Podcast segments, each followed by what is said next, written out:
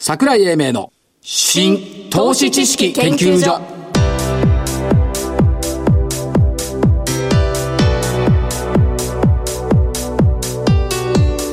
この番組は一般社団法人日本 IFA 協会の協力でお送りしますごきげんよう新投資知識研究所所長の桜井英明ですそしてコメンテーター日本 IFA 協会理事長正木昭夫さんですはい、日本 IFA 協会の正木です。よろしくお願いいたします。お願いしますどうも。やっぱ転写日だね今日は転写日でしたね。円が緩すぎだね日経平均だけは小幅に反発でしたね。 23円高2万1711円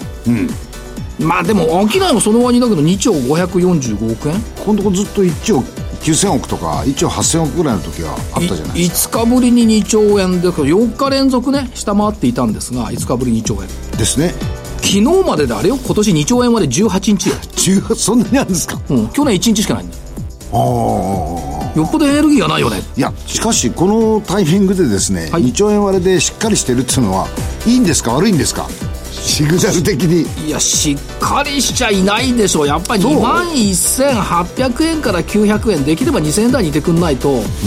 春が来たにはならないじゃんいや、とは言いながらですね、今日10連休控えてますからね、なかなか個別銘柄でポジション取りにくいですよ。そうみんな言うんだけどさ本当に個人に本当に10連休って控えてるって思う思う。あそう僕は思うあそうだから先もあのなんですか ETF、関係であればあの外での対応も可能かなと思うんでそちらの方でのポジションは取れますけど割とさマーケット市場関係者が言うことってさ、全然確信をついてないこと多いような気がするんだよいねや僕は関係者というか周りにいる人たちの感想ですよ IMF の下方修正見てごらんなさいいやあれはもうかなり前に出てましたねいやかなり前ってラガルド専務理事がそのままですよですよ先週の木曜日に言ってるのよ下方修正それが下方修正したからニューヨークドルが190ドル下がったってこの解釈はねおかしいよね、と思いますけど、はいだから10日過ぎてみたら10日だったねってなるのか、やっぱり10日だったよねってなるのかだから桜井さんに言われてるように自分の意見を言え市場関係者じゃなくていいって言われたんでもうもうそ自れは分の意見ですそれはそれで別に悪くはないと思いますけども、松山行ったじゃない3月にできましたねいやーいいセミナーでしたよいやそういう話じゃないのあそうで松山行ったから今坂の上の雲司馬遼太郎さんのをね読み返してるんだけどねそっち行ったっすかこれはすごい人だねそれはそのバルチック艦隊があっちから来るとかいう話はさすごいんだけどそれよりも言ってる言葉がねすごいね、おお明晰な目的樹立狂いのない実施方法そこまでは頭脳が考える、しかしそれを水とか火の中で実施するのは頭じゃない頭脳じゃない性格だっつうんだよ性格平素そういう性格を作らねばならない性格を養っておけということですかそうそおうれから人間の頭に上や下なんかない、いい悪いじゃない要点をつかむという能力と不要不急のものは切り捨てるという大胆さだけが問題だとこれすごいよできないですねこうこれね今のマーケットに対する警鐘だねおそそういうどういう形でです米か中貿易摩擦だとかさ雇用統計だとか IMF がどうたらこうたらとかさ不要不急のものは切り捨てる、そして要点をつかむ、要点って何よ業績じゃないのまあ要点ってもそうでしょうけどもで最後これは私の言葉結局必要なのは思考と努力を重ねた結果の決意か覚悟だろう、要はブルかベアだセルかバイだ売りか買いかこれゼロワンなんだよねいやそれはそう2つしかないですからその戦術を見つけるのが相場の心得だ簡単じゃないそうやって考えるそうですねとねうん逆に言うと今その結論ができない決断ができないから見送ってるんです個人的に4日は連休ゆっくり休みよりじゃんゆっくり休みああますだこうだごたく並べないでさ並べないで、心配だとかなんだとか10日休みがあるから手放しするとかさ簡単にすりゃいいんだいやご簡た単でくすよ並べすぎなんだみんなさ、だ個人的にはねしかも笑っちゃうよ IMF じゃないわ EU をイイギリスが離脱期限10月31日まで伸ばしました再延長、マーケットのマーケットでは想定の範囲との受け止めが多くて本当かよ昨日までこれ一生懸命解説してたくさんいたじゃんいましたねおかしいんだよだからね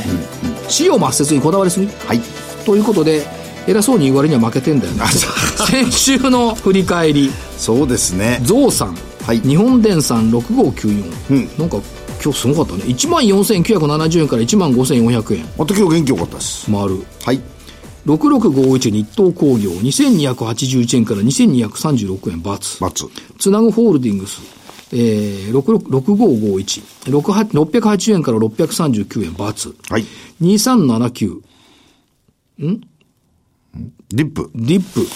これも×かはいから、一個だけ丸だったのは、日清 SB 機械、4000コロ当円から4000コロ50円、ささやかな丸。丸残念ながら、はいえー、アリさんの負け。はいゾウさんの勝ちじゃあ勝ってるゾウさん。勝ってるゾウさんまあ、日本のやつは見たくさ、なんかい、やいやいやいや、こ今週もこうですよ。うん、個別銘柄ではね、あのー今は、えー割安を買っていけばいいだろうと。ええ JR 東海、9022、またかというでしょいいんですよ、別に。PR はね、11.5倍ですよ。違う。なんですかそそれで面白い面白い。あそううん、だって僕は僕なりの、シナリオに沿ってやってるんですよ。優待も配当も落ちたのにさ。いやいや、いいです、いいです。売上がだって1.8、えーえーこれ1.8兆円ですよ。はあ営業利益6730億予想ですよ。36%。はい営業利益率。これでもって、まあ、配当利回りはちょっと低いですけど、ええ PR11.5 倍。いや、私は、この、こういうものをコツコツと、この休み前に拾っておけばいいかなと思いまして。なんであえて JR 東海なのうん、他の JR と、あの、東海より、他の JR 関連よりかも、僕は、えー利用率が高いから、ここがいいと思ってます。あ、望みにたくさん乗るから。のぞみにたくさん乗ってますもん、私。そういうこと。はい。ですか。はい、単純です。なんだ、それだけシンプルで。です。わかりました。。はいい、どうぞ。難しい方をどうぞ。いや、難しくないよ。あ、そう難しくないんだけどさ、えーっと、3497、リーガル不動産。不動産関係うん。おうこの間来てもらった火曜日だったかな。け権利調整終わった後に、まあこう、だ債務超過の物件とかさ、は入札物件とかあるじゃない。あ、ありますね。これを開発してきた。おでね、介護施設もやってるし、一棟売りとかね、中古マンションもやってる。言葉がいいんだよね。不動産にインテリジェンスをっていうのがテーマなんだ。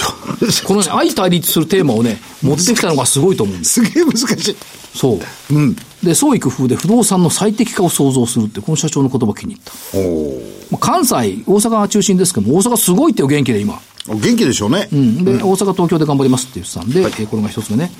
6575ヒューマンアソシエイツ。はい。これはね、さらに、人事関係うん、経営者管理職向けの人材紹介。うんもうあるんだけど、メンタルヘルス、おストレスチェックとかの研修とかね。社員の。そう。おお。これね、ハラスメント防止研修。はい。パワハラね、はいセクハラね、こういうのをやってきてる。で、子会社、だグループ会社ヒューマンフロンティアって健康有料、健康経営有料法人2019に選ばれてる。ということを考えると、はい。ちょっと面白いな。なんか二、二社とも切り口変えましたね。それから、えー言語が変わりました。変わりました。令和になりました。はい。やっぱ太宰府の梅じゃん。あ、そうです。ね、うん社長の名前シリーズでいこ社長、はい。う。まず梅。また切り口が。 3826システムインテグレーター、梅田社長。あ、そうですね。 ERP パッケージ。はいということで、梅でしょはい。そうは言ったって桜も必要だろう。3741セック。どこから桜が出てくるんですかいや、秋山さん会長になって今度新社長桜井さんするな。あ、はい。桜桜、梅と桜。エランのさ、桜井英二社長なんか見てごらん。エランなんかすげえ上がったよ。ありましたね。桜の花が咲いたから次梅。梅のが先だけど、まあいいや。梅桜。どう花いいです花シリーズ。はい。ということで、この後本日のゲストご登場です。はい。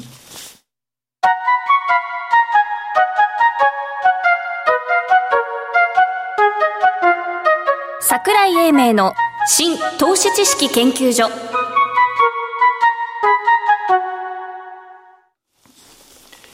それでは本日のゲストをご紹介しましょう。証券コード8967、東証一部上場、株式会社日本取引所グループ広報 IR 部長、宮地和幸さんです。宮地部長、よろしくお願いします。はい、宮地和之です。よろしくお願いします。よろしくお願いします。は日本取引所グループ、日本取引所グループ、いです。はい。東京証券取引所の方がやっ ぱ々はね知名度は高いんですかね。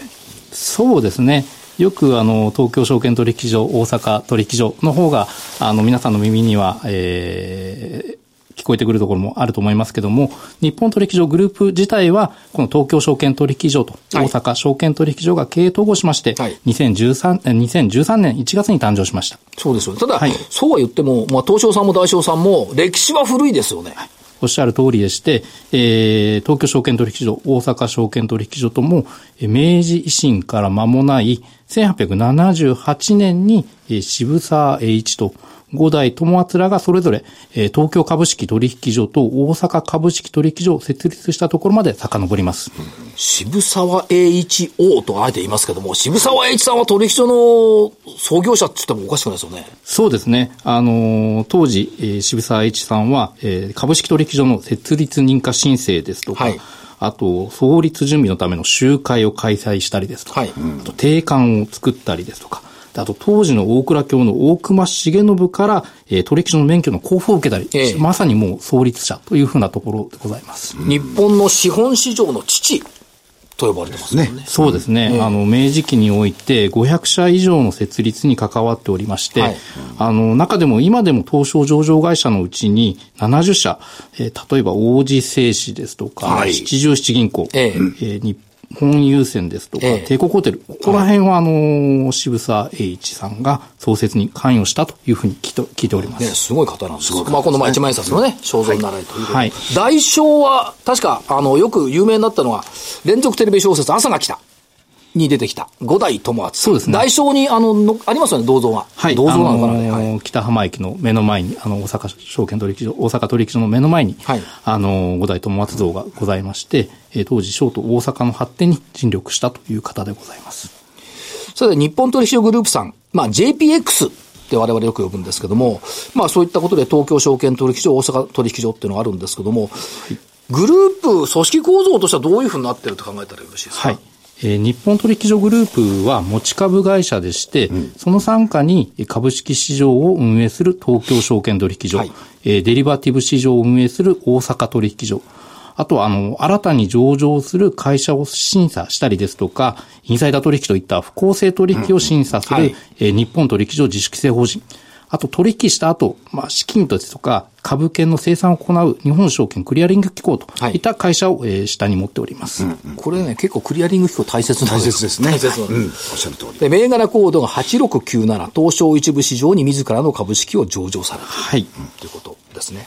役割としてはどういうふうに考えておいたらよろしいでしょうか。そうですね。私どもが開設する市場を通しまして、えー企業様に対しましては、機動的な資金調達の機会を、あと投資家の皆様に対しましては、有効な資産活用の機会を、はいまた社会全体に対しまして価格発見機能を提供していると思っております。はいえー株価は経済の体温計というふうにええ言われることもありますので、えー景気の良し悪しを測る一つのバロメーターになってるんではないかというふうに思っておりまして、えーこういった役割を全うすることで、えー市場の持続的な発展を図りまして、まあ豊かな社会の実現に貢献するというのが私どもの使命だと思っております。だからあれですよね、旧証券取引法、旧ね、証券取引法でいくと、国民金融資産の健全な育成っていう言葉が入ってましたし、えー長期産業資本の安定的供給っていう、やっぱこれ実現してるってことですよね。そうですね、はいあの皆様が取引しやすいように、例えば制度ですとか、はいシステムの利便性を向上を図ったりですとか、あと信頼性を確保するために公平性ですとか、公正性を維持する、はいまた幅広いこう投資家の方々にえー取引してもらえたもらえるように、魅力的な上場商品を取り揃えるというふうなところにえー注力しております。だからこれは、あの、金賞法になってくると、はいえっと、顧客保護っていう観点がね、出てきますんで、そうですねえーそういったところも加味してきたとはいいうところですよね。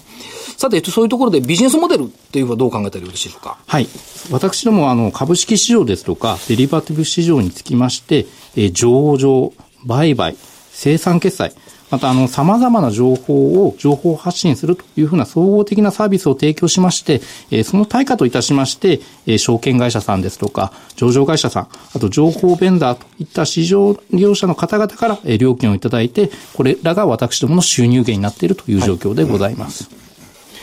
もう本当に、兜町の取引所。そう北浜の取引所、そうでってすねいう感じですよね。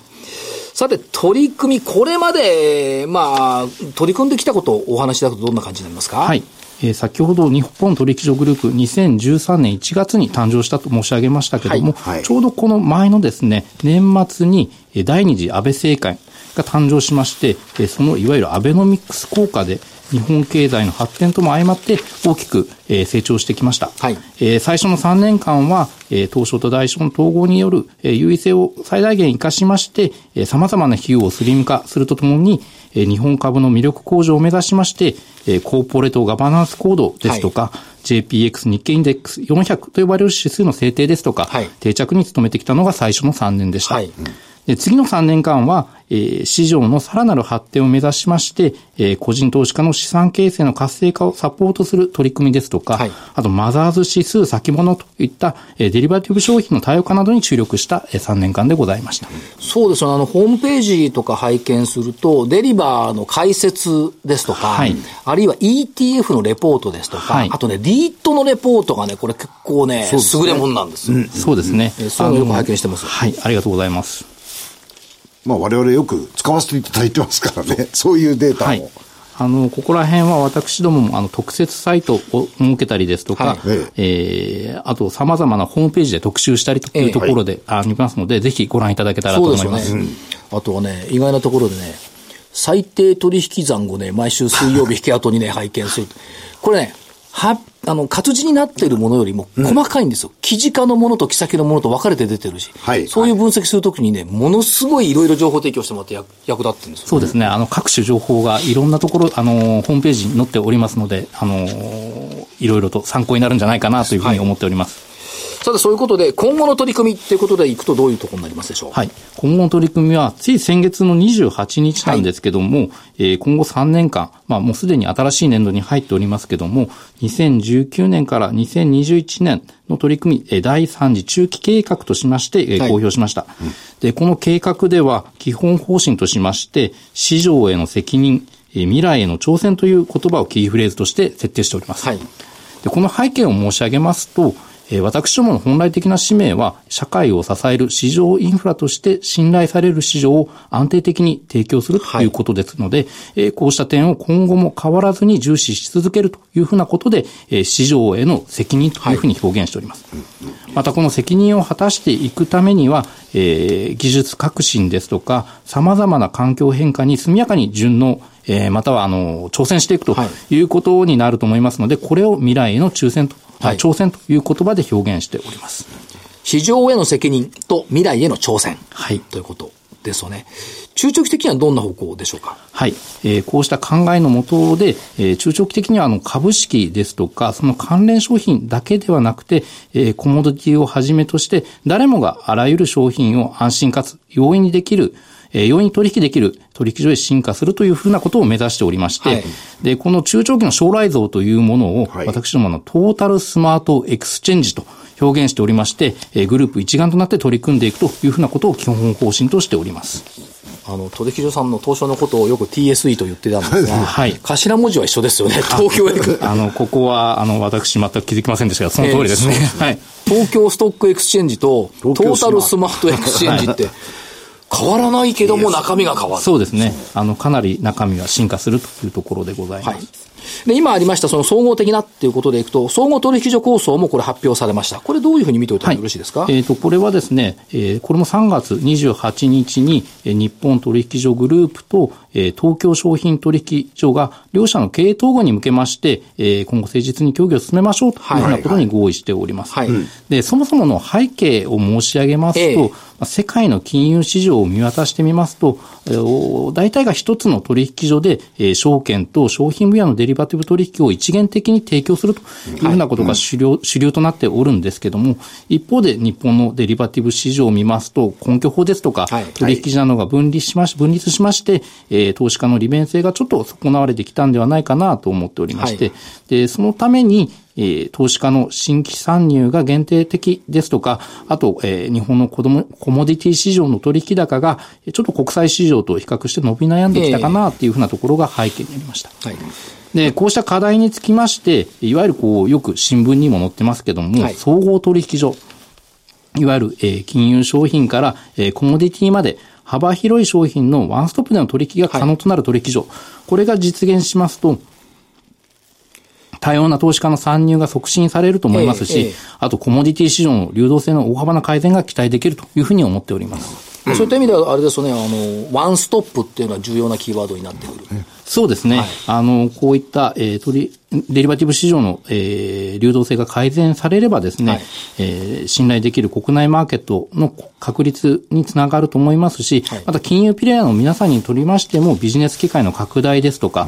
あと金融セクターとしての東京、えー日本の金融市場の国際化競争というふうに意義深いものになるんではないかなというふうに思っておりますし、えーこれらがえー実現することで日本企業ですとか日本市場のさらなる発展にえーつながっていくんではないかというふうに思っております。そうですよね。あの、意外と普段あんまり気にしないんですけど、正木さんなんかよく気にすると思います。リクイディティっていう問題ね、そうで流すね動性の問題そう。これっていうのは取引庁の第一義でもありますもんね。そうですね。はい。あの、やはり売りたい時に売れる、買いたい時に買えるというのが何よりも大事だというふうに思っております。あとはもう一つ、市場区分の見直しっていうのが最近、まあ、マスコミを賑わしたりしてますけども、ここについてはまあ今後の課題ということだと思うんですが、おっしゃれる範囲ではお聞きしていいですか、えーと、いろいろ報道が出ておりますので、はいなかなか難しいところなんですけども、えあのーこの背景はですね、えー東京証券取引所の現在の市場区分ですけども、あの、まあ、ご存知の通り、市場第1部、市場第2部、マザーズ、ジャスダックというふうな4つの市場があるんですけども、これ実はあの、東京証券取引所と大阪証券取引所が、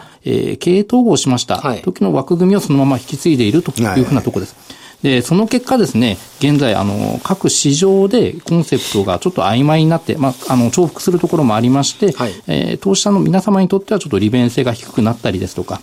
あの、上場会社の、上場会社の皆様にとっては、企業価値の向上の動機づけの点で、えー十分、こう、役割が果たせてないですとか、はいあと指数面では、市場の代表するような指数が存在しないというふうなところにえー課題があるんではないかというふうに直面しております。はい。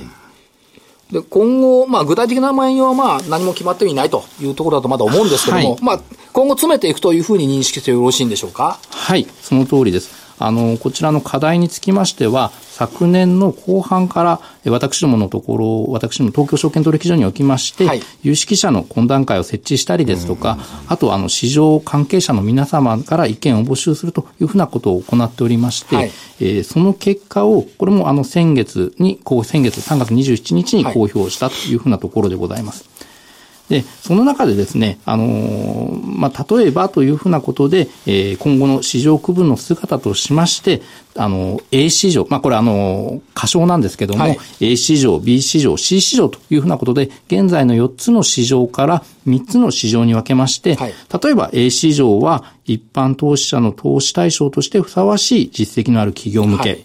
えー B 市場は、えー高い可能性を有する企業向け、はいえー C 市場は国際的に投資を行う機関投資家をはじめとする広範な投資者の、えー投資対象となる要件を備えた企業向けとはいいうふうなことを、案を掲げさせていただいております。 A 市場が一般投資家の投資対象としてふさわしい。B 市場ははい高い成長可能性を有する。はい C 市場は国際的に投資家を行う機関投資家などにもおー対象すると。この3つはい、そうですね。基本的考え方ですねですね。まあ今後これを詰めていくと。そうですね。はいあの、報道ではいろいろ出ておるんですけれども、まだ今あの具体的な内容は全く決まっておりませんので、えー今後詰めていきたいというふうに思っております。はい。それともう一つ、あの、ゴールデンウィークの10連休っていうのは、私、証券会が足踏み入れて初めてなんですけど、これは、まあ初めてですよね。あの、これ私どもも初めてでございまして、あの、最初にご紹介がありました通り、えー4月27日の土曜日から5月えー6日の月曜日、祝日まで10連続の、えー休業日というふうになります。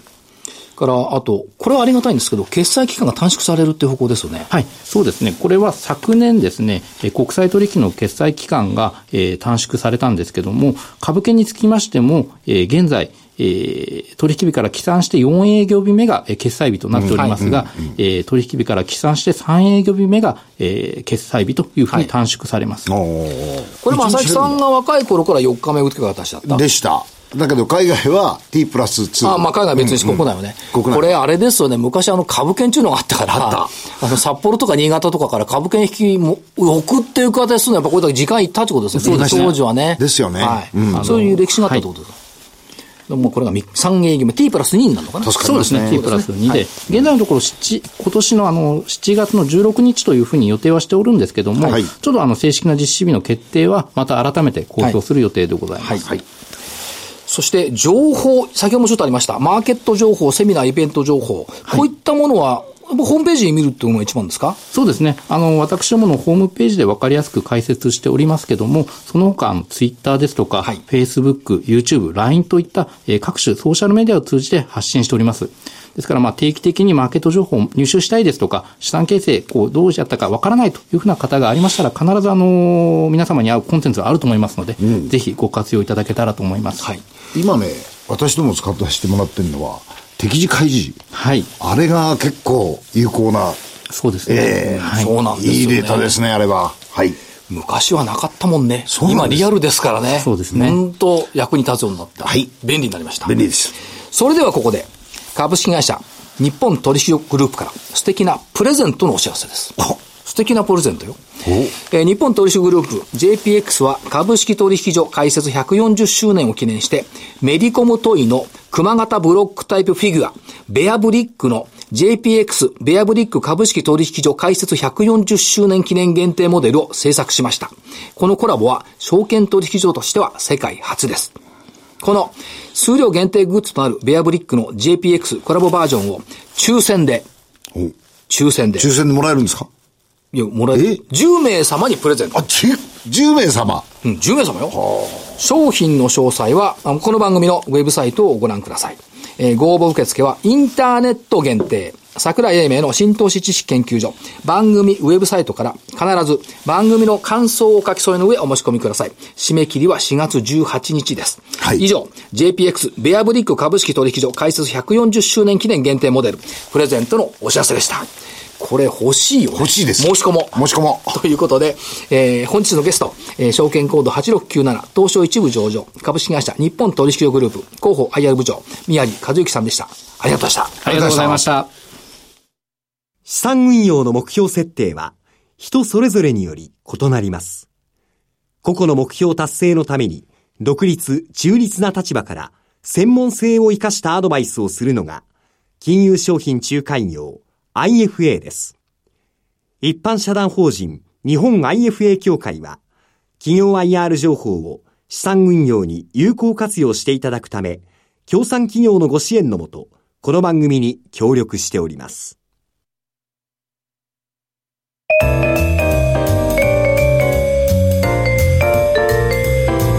桜井英明の新投資知識研究所。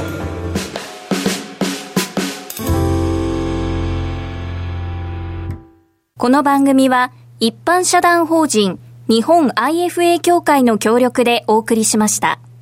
なお、この番組は投資、その他の行動を勧誘するものではありません。投資にかかる最終決定はご自身の判断で行っていただきますようお願いいたします。あっという間に時間が来てしまいました。そうですね正木さんからお知らせ。はい、はい。えーセミナーのお知らせです5月18日土曜日に、えー、諏訪市商工会議所でセミナーをやらせていただきます、えーおいでいただく企業さんメディカルデータビジョンさん、えー日清、えー ASB、えー機械株式会社さんそしてフロイント産業さんのお3社に来ていただきます、えーお申し込みは日本 IFA 協会のホームページからお願いいたしますはい。それから、えー JPX ベアブリック株式取引所開設140周年記念限定モデルよく読めたね、これ。すごくすごい長いのこれのお申し込みも締め切り4月18日ということですんでこれ数量限定グッズだしコラボは取引所さんとして初めてらしいですねぜひ申し込みたいということですよねはいえー、桜井英明の新投資知識研究所本日はこの辺りで失礼いたしますお相手新投資知識研究所所長の桜井英明そして日本 IFA 協会先週から理事長そうです不思議だよね先週から理事長の正木昭夫さんでした、はい、日本 IFA 協会の正木でした。それでは来週のこの時間までごきげんようう。